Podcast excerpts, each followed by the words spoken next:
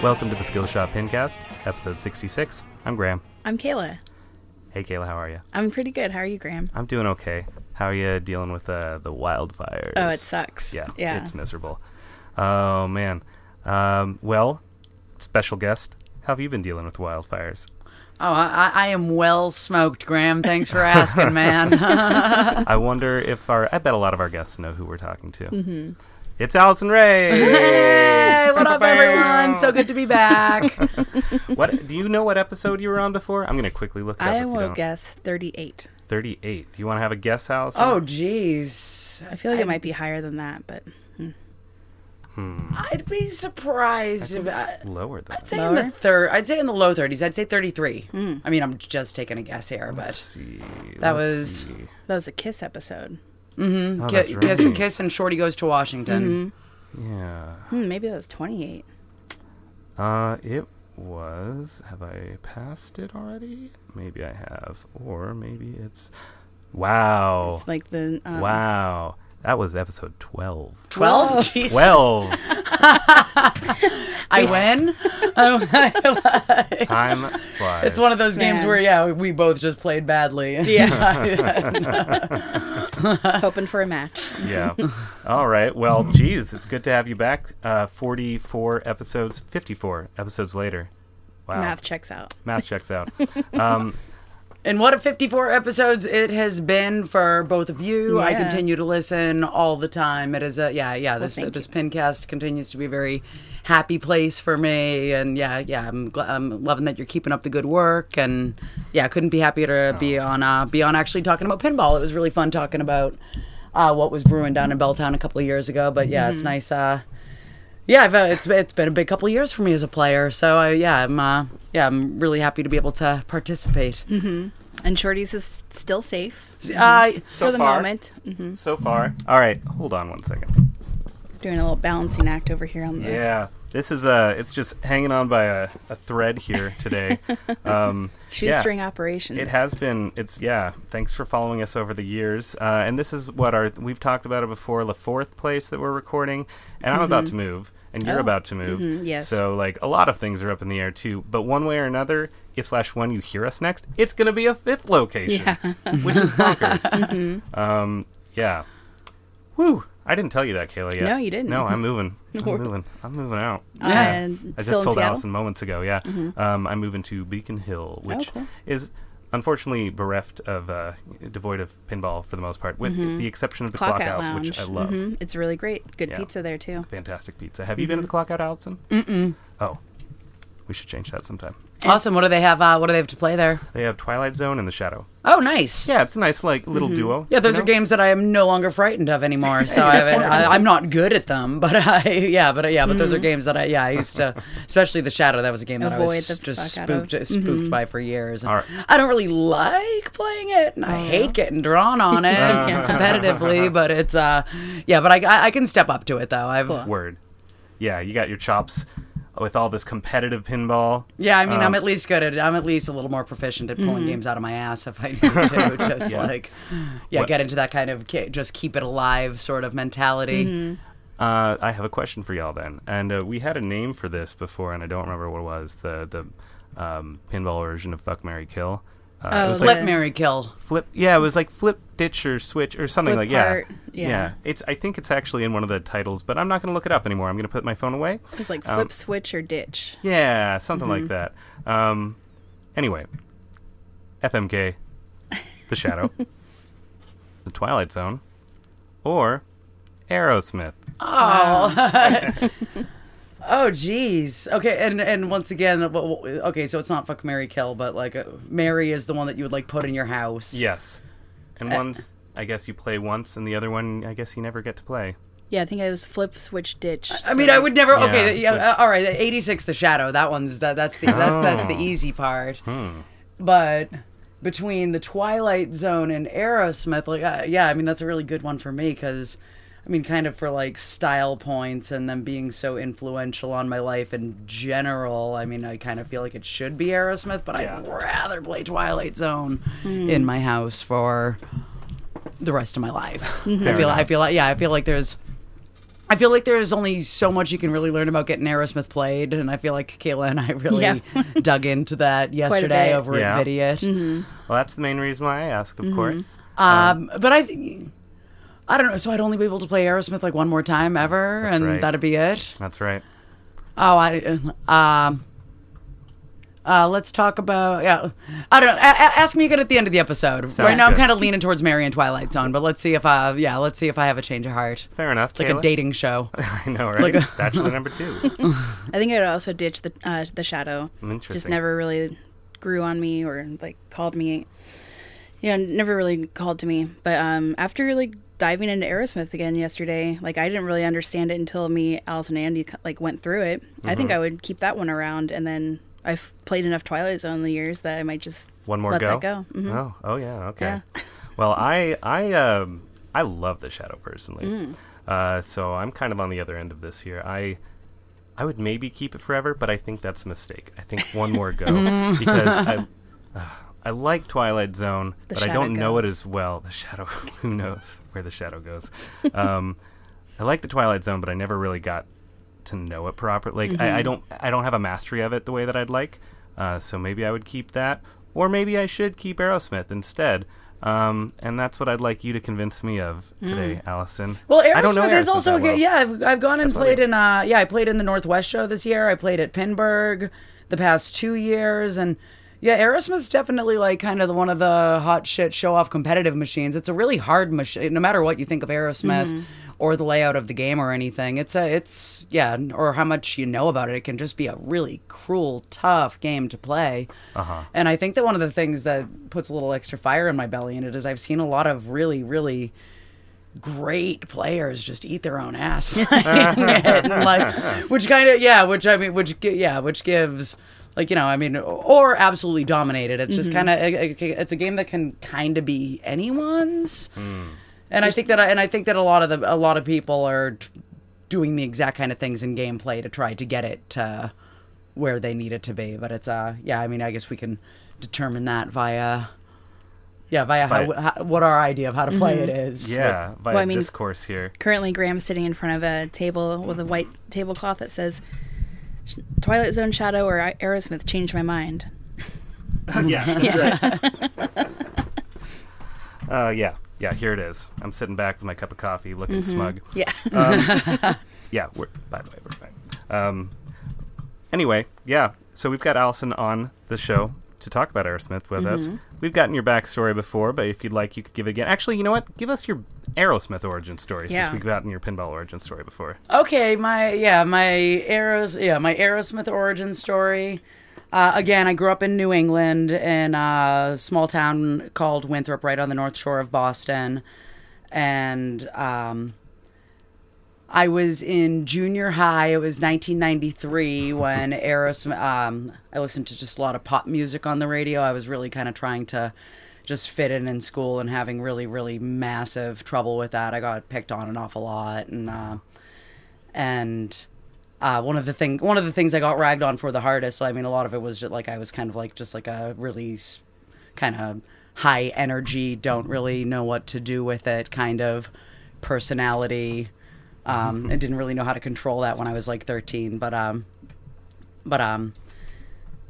I'd listen to to whatever was playing on the pop music station, and Aerosmith's Get a Grip album blew up. Like, they had those really, I guess for people our age, iconic Alicia Silverstone videos blowing up on MTV. Oh, yeah. Like, that big trio of like torch songs that Steven Tyler did, that Steven Tyler wrote, and I just loved them initially as just pop songs, and I asked my parents for Aerosmith tickets for to see them at their New Year's Eve show at the Boston Garden. Because they're a Boston band, so they were just huge hometown heroes, and they always played, whenever they were touring, they would always do a New Year's Eve and a New Year's Day show right in Boston for the fans. And they do 2 shows over the summer, and sometimes they do a Christmas show, and they have a really loyal local following. But my parents happily they bought me the Get a Grip cassette, and they bought me the they got me the Aerosmith tickets to go with my super cool uncle who's only 5 years older than me. Oh, wow. And drove a Mustang and like he was just I look up to look up to my uncle so much. Mm-hmm. So to get to he was 18 and I was 13 and I just felt like super cool getting to go into Boston. Did you listen to the cassette in the car on the way there? Oh, yeah. Totally listened to the cassette. Yeah, and that was my first time really getting to hear the rock songs, like, because I had just heard these, like, ballads, and that was, like, and that was the stuff that I was really, I was really attached to that, because, you know, I was in 8th grade and just, you know, like, you know, pining for whatever person I probably thought all the girls were supposed to like in school, because I just wanted to fit in so bad. And I guess another point worth bringing up before I start talking about my first Aerosmith concert was the thing that I really caught the most flack for, and that the kids were the absolute cruelest to me about, was the way I looked, and specifically the size of my lips. And I just, because I mean, looking back at middle school pictures of me, like, you know, my face coming together in adolescence was kind of awkward, and it was just, I mean, for everyone, we, you know, no one's looking good at 13, but 100%. But there were some kids, specifically some boys, who would just be mean as hell about it, just daily. And I mean, it, yeah, I would, like, I remember there was actually a part of my walking home from school route that I, in my head, called my crying fence. No. Like, if I could make it to that fence, it was about, like, 2.5 blocks from school, and, like, duck down a path under the, and just kind of, like, just sort of, like, yeah, just kind of, like, lose it right there. Like, I kind of consider that a victory for the day. Yeah. And I just want to, and I would go home and, like, you know, my mom, she'd be like, your lips are beautiful. And, you know, when you're a grown up, everyone's going to love them. And she was right. Of course. But, you know, it's hard to live. Yeah. But adolescence seems like forever. Yeah. I would have had them sliced off if I could have. I tried to use, like, concealer as, like, lip liner. Like, I was just so bummed out about it. But then New Year's Eve going into 1993, I got pretty decent tickets. They weren't, like, super close, but they were whites of your eye, whites of the band's eyes close, which, you know, that's kind of its own victory in, like, arena rock concert. Oh, for sure. But I remember not even really knowing what to expect, because I never really like, you know, I'm from a kind of classic rock family, like my. Yeah, we were always listening to the Beatles and Springsteen and and, you know, classic rock radio. So it was, I mean, it was always kind of around, but I never really heard or knew I was hearing Aerosmith until, like, that first time I listened to that tape, and then I went to the concert, and I'll just never forget the moment. Yeah, they had this really dramatic entrance where they came out from behind a backlit curtain, and then the curtain dropped, and they were the opening song they were doing was actually "Eat the Rich." Hey. A t-shirt. I'm wearing a t-shirt that says that right now. That's I got this in 1994. It's the oldest thing that I own here in Seattle. Nice. But I'll just never forget just laying eyes on Steven Tyler for the first time. Just like this top hat and these gigantic sunglasses and this just this multicolored bird of paradise kind of outfit, and just this mouth and like and this smile, and I mean, he was just this incredible dynamic front man, just kind of, you know, running around stage. I mean, he'd run 5 miles a night during a concert, and just like doing handsprings, and his microphone stand covered in scarves, and just the way he'd kind of move around like some sort of like horny majorette with it, and like I mean, I was 13 and I'd never even imagined anything like that, and I was just so immediately transfixed by him. And you know, and they went through this whole like hit machine of songs, like, so all these songs that I'd kind of like passively heard, you know, on car trips or at barbecues on whatever the classic rock station was, we're just being like, oh, and this is Aerosmith, and this is Aerosmith, and this is Aerosmith. Sounds like 6 different bands, huh? Yeah, it's because they had, because I mean, at this point, it was 93, so they had a 20-year history of music behind them at that point, like, and I was just kind of joining in. And after that concert, it was kind of like all bets were off with how I thought about the other kids at school. Like, just I still didn't really have any I mean, I had friends, but you know, teenage girls are kind of awful around that time anyways, but like I don't know. Just I don't remember being fazed by anything, especially any kind of commentary about my face or my lips or anything. Like, I actually remember a couple of weeks after that Aerosmith concert, probably my biggest nemesis at school, like it was, people were starting to catch on because I was just like wearing my Aerosmith T-shirt that I got at the concert like 3 days. My mom, my parents couldn't get me out of it. Like, we had to like wash it relentlessly because I had to wear it to school. Like, and I was starting to scribble Aerosmith lyrics all over my Trapper Keepers and getting really big with this like new part of my personality, because it was really the first music that I liked for myself either. Like everything else was just because it was what everyone else was listening to. But even though Aerosmith was at the peak of their career at that time. Like, they're, at the height of their best-selling album. It wasn't unique to like Aerosmith, but I really made that mine. Like, it became like almost like a part of my identity, and that lasted a lot through a lot of high school. Like, especially going to more concerts, getting more T-shirts. Did that turn into your, handspring fence instead of your crying fence? Well, luckily I was out of middle school a couple of months later, and I kind of moved on to high school, and then, the full... And during that summer, I went to more Aerosmith concerts. I went to their summer concerts out at an amphitheater in Western Massachusetts, and... the movie Dazed and Confused came out, which was like a movie, a bunch of cool 70s kids going to an Aerosmith concert at the end of the night. And I remember it opened with Sweet Emotion and a bunch of things kind of happened. Oh yeah, I had my first kiss at an Aerosmith concert at one of the so by the time I was going into high school, I'd already made out with a rando to Sweet Emotion.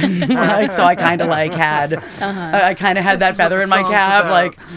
Yeah, I remember staying up late and watching their Woodstock 94 concert on pay-per-view that my parents let me get. It was just so by the time I got to high school, I kind of was fully rebranded as as one of the rock and rollers, and I kind of found your group. Found my group, and I actually had a really, really tight bunch of friends throughout high school, and who are still great friends to this day. And awesome, Aerosmith did it all. Yeah, it really, and I'll never forget the feeling of when the kid who was one of the absolute worst to me said something like, "Oh, well, of course you like Aerosmith. Steven Tyler has big monkey lips just like you," and I just belted him.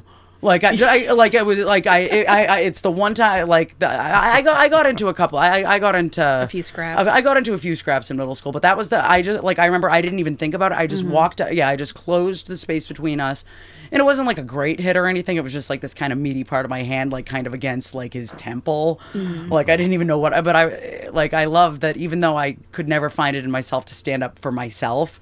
If you were talking... Steven Tyler, mind you, was a 45-year-old millionaire at the time and did not need 13-year-old girls scrapping for him in the schoolyard. But I think that I think that a lot of that through the veneer of this kind of fandom that I found for myself, I really I feel a lot of my natural confidence kind of built under that. Yeah, and it was an insult to one is an assault on all. This is for all the Aerosmith fans. And it was, and he never really bothered. Maybe he bothered me about it again, but I just didn't care. And it wasn't really something that you could mess with me about. It was a pretty funny part of my identity, really, really looking back on high school, though. I went to so many concerts. I kind of want us to guess how many Aerosmith concerts you've been to. Man. Have at it. Oh, my goodness. I'm going to go the 25 range. 25 is a good guess. I'm gonna just try to hit the bottom part and say 24. Edge you out. It was actually 22. Ooh. Hey. Yeah. Strategic move paid off. Yeah, but only 3 of those concerts have been in the past 18 years. Oh, wow. Yeah, I saw them in 2012. I saw them in, 2003 and 2001. And then you went to that Steven And those Tyler. Were all in Washington. Didn't you see... and I did see Steven Tyler's solo show. So I would call that a 23. Still not... Yeah, that's... Yeah, because they... He did play a lot of Aerosmith at that show. Like, yeah, I remember Julie Gray offered me a free ticket, and I was like, I'm so busy today, but I would like to, like, I'm interested in going. She offered me a free ticket, too, and I had already gotten a free ticket through. I'm really glad I went with this friend, because it was actually a friend of mine who I hadn't, my friend Jessica Bell, who I had actually met through. She was one of my, like, Aerosmith fan club, like, pen pals from the 90s. Like, well, we did send some, like, literal mail to each other, but we met in the, we met in AOL chat rooms in, like, 99, and we were, like, Facebook friends. We hadn't seen each other in ages, but she just happened to have, I think she got him on Groupon.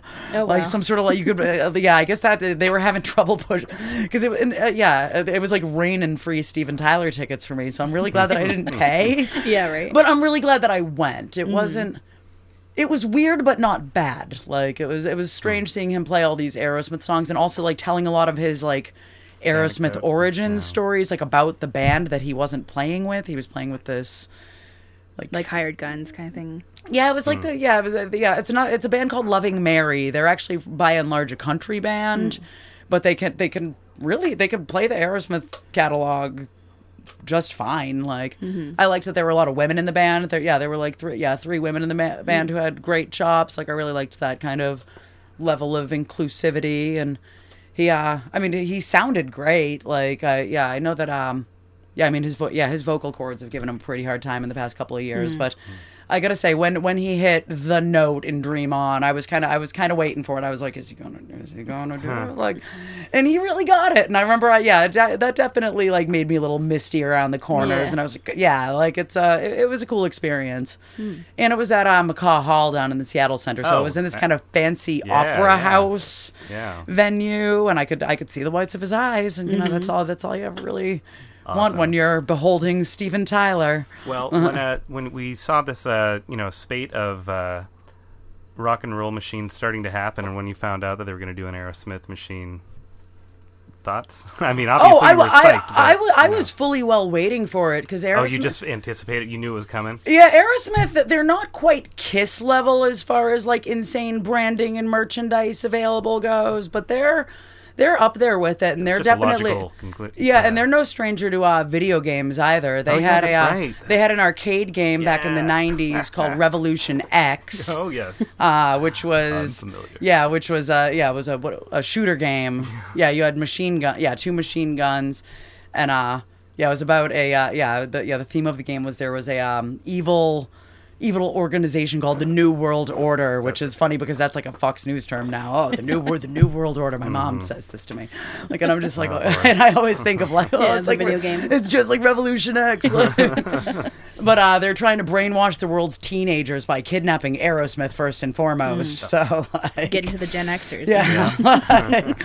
And you need to save Aerosmith via. It's a really, really tough game. And me and one of my best Aerosmith friends, Missy, who I met at a local fan fair when I was like 15. She and I went to, in hindsight, we would ride the train out to what was in hindsight a really kind of rough part of Dorchester, right outside Boston, and go play at this arcade. And we would sink like, I don't know, like $30 in quarters of 80 cents to like beating the game. Yes, continue. Because we weren't good at video games. Like, we got it done, and it was rewarding, but it was expensive, and it was, it was a great memory. I'm glad that we, awesome. For every time we did it, I'm glad we did. And then Aerosmith had their own version of Guitar Hero. Yeah, there was one that was like just the Aerosmith catalog and little like, little like fun facts about their history and animations of them. And so I was kind of waiting for it. Yeah. But it was a very cool moment when it was confirmed. Like, I'd heard the speculation. Like, I'd heard, like, that there was, like, gossip online. But Andy and I were actually in Ottawa at the phenomenal House of Targ talking to their bartender, Remy Royale, who's just a lovely dude. And he was saying he knows Dirty Donnie, the guy who he did the Metallica art, the Aerosmith art. Any other pinball art? He did the PBR... Crusher? Yeah, PBR Can Crusher. With Red Fang on there. Yeah, but I guess, yeah, but he had said, he was just like, oh, yeah, and he was like, oh, yeah, I know the guy who did the Metallica art. He was like, oh, he's working on another game right now. I can't say what it is, yeah, but it's another band game. And I just said it really fast before he had time to, like, brace for it, and I was just like, is it Aerosmith? And he just, like, kind of had a look, and I was like, ha! She's a mind reader. Oh, man. I mean, plus he's got an in with Liv Tyler. Like, is on Lord of the Rings pinball machine, right? Yeah. You're like, listen, Dad, it's really cool. You should do it. There's not an Armageddon pinball machine, is there? I don't think so. No. I guess that was like kind of at the tail end where like there weren't as many licenses coming out at that moment in the 90s. Armageddon was 97, maybe 98, maybe 90. Yeah, I think I was a senior in high school when that happened. Yeah, so it was definitely I think the Williams movie licenses and ditties, certainly. Like, I think those were dwindling. Mm-hmm. I think Armageddon could have been an all right pinball machine. Absolutely. An oil rig on a meteor. Like, I feel like there's a lot of bash toys that could. Yeah, for sure. There's plenty to draw from. Yeah, it seems like it would have been a natural fit. Oh, well. All right. So, tell me how to play Aerosmith, guys. Oh, boy. Yeah. How many songs are there to choose from? There's, like, 9 different tracks when you start out.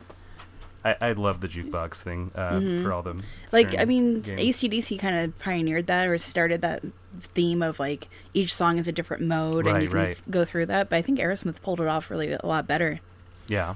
Well, for one thing, that. I love the song selection. I think, I made a point not to watch any videos of the game or anything before I played it. I wanted to walk up to it I'd seen one photo of the playfield that my brother became a huge Aerosmith fan, kind of in my footsteps too. And he plays a lot of pinball in the New England Pinball League now. So we were both kind of. Yeah, we were both super excited for it to come out, and we looked at this one photo of the playfield, and we couldn't quite see the songs that are in the center. Mm-hmm. There were a few that we were able to figure out, but most of them we couldn't, so I was actually pretty surprised by some of the songs that were on there. But they have Rats in the Cellar, which is one of my all-time favorites of theirs, and it's not. Yeah, it was never released as a single or anything, so I was really... oh, that's cool. It's a huge fan favorite. It's one that they do live an awful lot, and like... I don't know, at the end of my days when I'm going over the Rainbow Bridge, if I get to take one last like glimpse back of me in a moment at an Aerosmith concert, I'd want them to be playing Rats in the Cellar. Mm.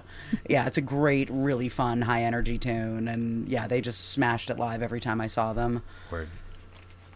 Last Child, Walk This Way, Dude Looks Like a Lady, Same Old Song and Dance, Back in the Saddle, and Sweet Emotion.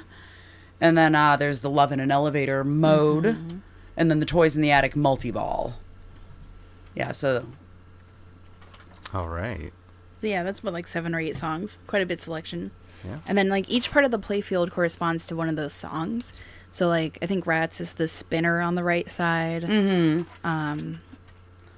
Dude is the in lanes. And there's also... And the scoop also. And the scoop. Mm-hmm. So, like, there's... You can go through the songs and... it's like completing a mode. It'll be flashing if you don't complete it, but you can go back into that mode at the start of a ball, or when you go to switch songs, you can sometimes go back into that and try to finish it up, and the light on the playfield will be solid when you've completed it. But the other component of it is the up to 6 ball multi-ball with Toys in the Attic, and so it's the first game that I've ever seen, and I'm pretty sure it's the only one besides Houdini where it's got that catapulting ball lock. Oh yeah. It was so exciting to see for the first time. Like, I had since I had no idea what the design really looked like. Mm-hmm. That was. I really liked the toy box for one thing. I think that it's.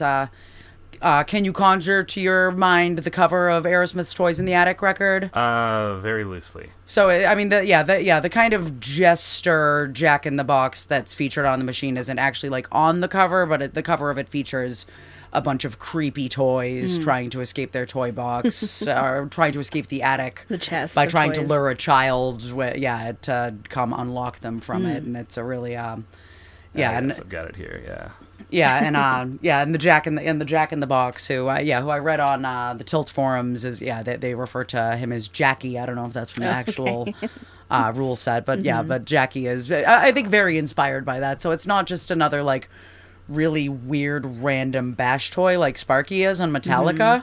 Like I mean, I feel like Metallica is probably the most like weirdly dialed in kind of band game there is, but I would agree. Yeah, but you know.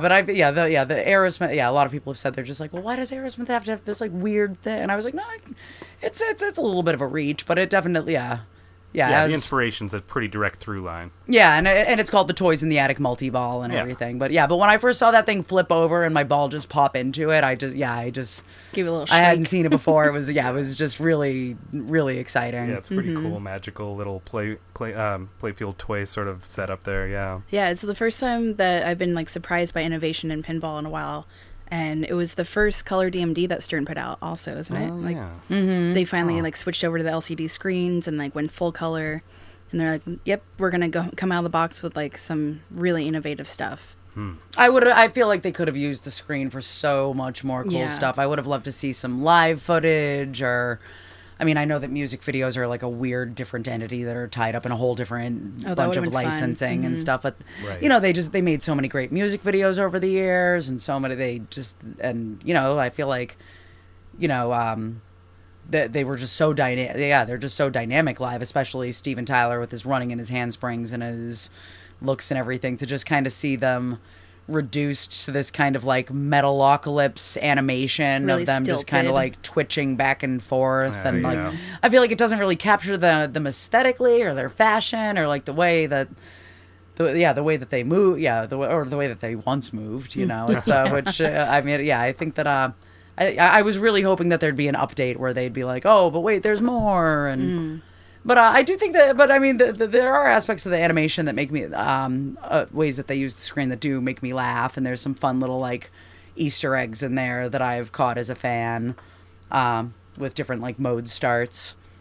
When you start Rats in the Cellar, it shows an extermination truck driving that says Permanent Vacation Extermination Services, referring to their Permanent Vacation album and...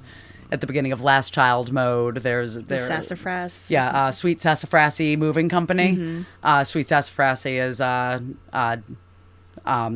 that's a lyric from Last Child, the song that you're actually playing in the mode. So there's nice little tie-ins for the fans. Yeah, and there's even there's even a good little just Stern pinball Easter egg when they're playing in Rats in the Cellar mode. They're playing down in a basement. And there's a bunch of posters on the wall. One of them's of Sparky from Metallica, and I was just like, oh, cute. It was, and throughout that mode, there's just more and more rats in the cellar. And then it's funny when you're watching the other modes, you kind of see that the rats are running around in those modes too. If you hit the spinner, a little mouse or a rat, depending on how many times you've hit the spinner, it gets larger and larger and just scurries across the screen. Yeah, and every time you hit the elevator, but don't lock a ball in the elevator, you'll see Jackie pop up somewhere on the screen. He'll just boing his head out from somewhere, and I was saying to Kayla when we were playing yesterday that it's almost even though I really, really didn't like any of the animation at first, it does have a kind of Stockholm Syndrome quality where I'm just like, well, this is the animation for a game that I think is otherwise great, so there might as well be some things that I like about it. And still, missed opportunity. I would have loved to see some live stuff on it, but I'm just glad there's an Aerosmith pinball machine. Yeah, right. It came into my life at a time that I really, really needed it, and it's really, I'm super glad that I'm really glad that it was a game that's that was really liked by my fellow players. I feel like it... I mean, it's interesting talking about Aerosmith now that Iron Maiden's come out, because Maiden is just oh, it's so perfect. I feel like that's the one that we're... I mean, there's a lot of different... there's a lot of different reasons with... I feel like Maiden's the coolest band that Stern have snapped up, there's the most... Yeah, that game's super fun, too. Yeah, but I think that it's... I think that... Aerosmith... Yeah, Maiden's probably my favorite Stern band pinball game, but I mean Aerosmith's definitely. Oh man, you might have me marrying Aerosmith by the end of by the end of it. All right, so I'm at a tournament and I get stuck on Aerosmith against somebody who knows it. How do I maximize my score? What's the mode that I go for first? So you start with Walk This Way. Absolutely. And it's gonna start you. It's a ramp mode, so you just want to combo your ramps. And if you hit enough of those, you're into super ramps, which just keep increasing points by the millions. And if you hit the VIP scoop, or the crank it up scoop on the left hand side, crank it up. That'll lock in your super ramps, and it carries over ball to ball after that. I believe didn't we kind of? Yeah, super ramps will carry. Mm-hmm. Yeah, that'll carry over through your game. My brother, who I talked to today about it, he made it. Yeah. One of his strategies is to, try to just outlast the mode, which is about 30 seconds. Rather than cranking it up and adding time, to just try to because you'll start super ramps just by virtue of keeping the ball alive for the 30-second mode, and then you start super ramps is what's really gonna get your points going throughout your game, and I think that it's I think most players I've talked to can agree that it's the best one to do first. And then there's targets on the playfield that spell out Aerosmith.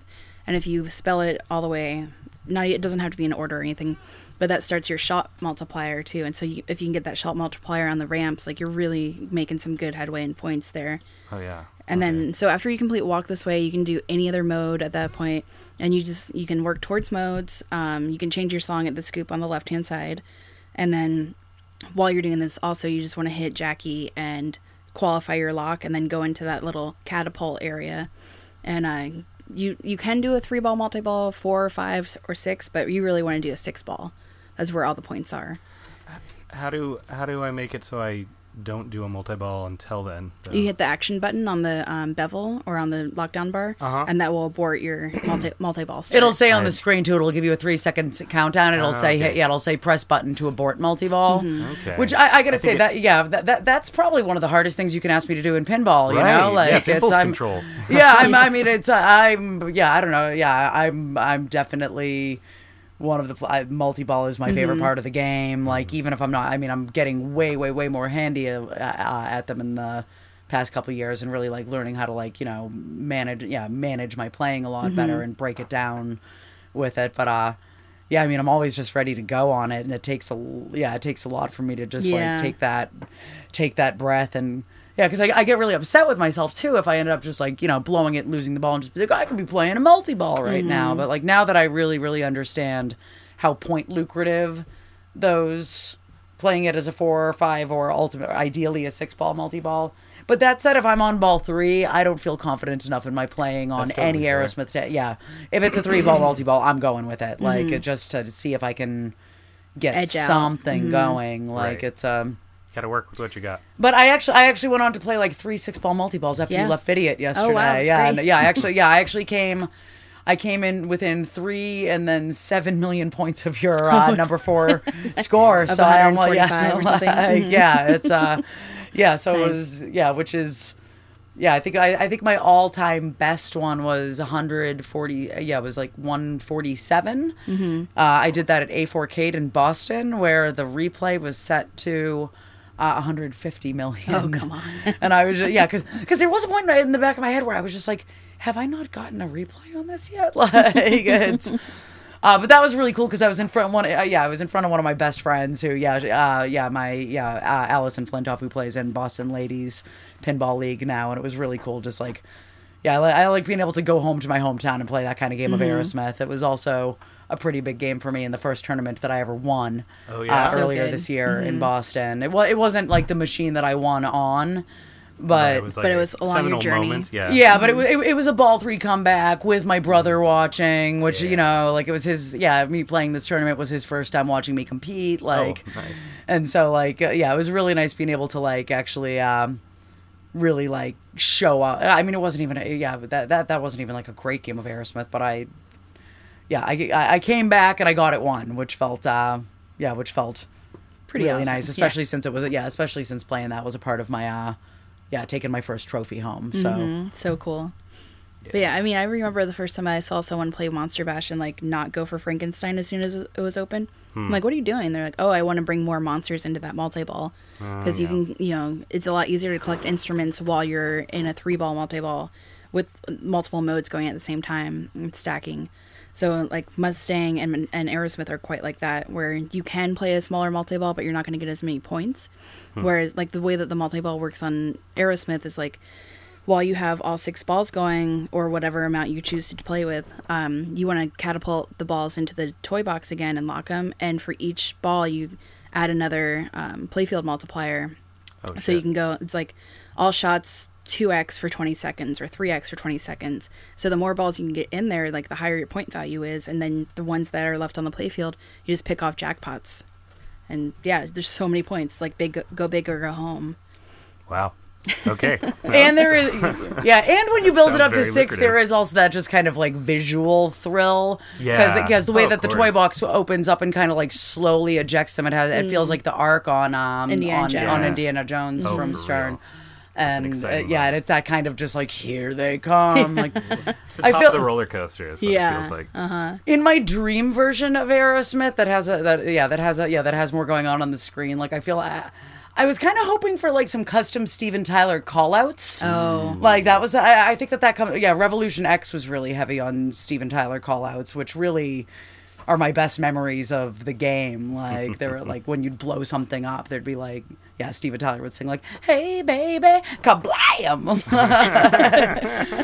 I really held back on that one because I didn't want to blow out any of our listeners' earbuds or anything. Like, it was very dialed in. Thank you. And also while trying to show a little bit of restraint, like I was kind of hoping for almost like, you know, the building sound on Addams Family going into like Showtime. I was kind of imagining like that sound with like I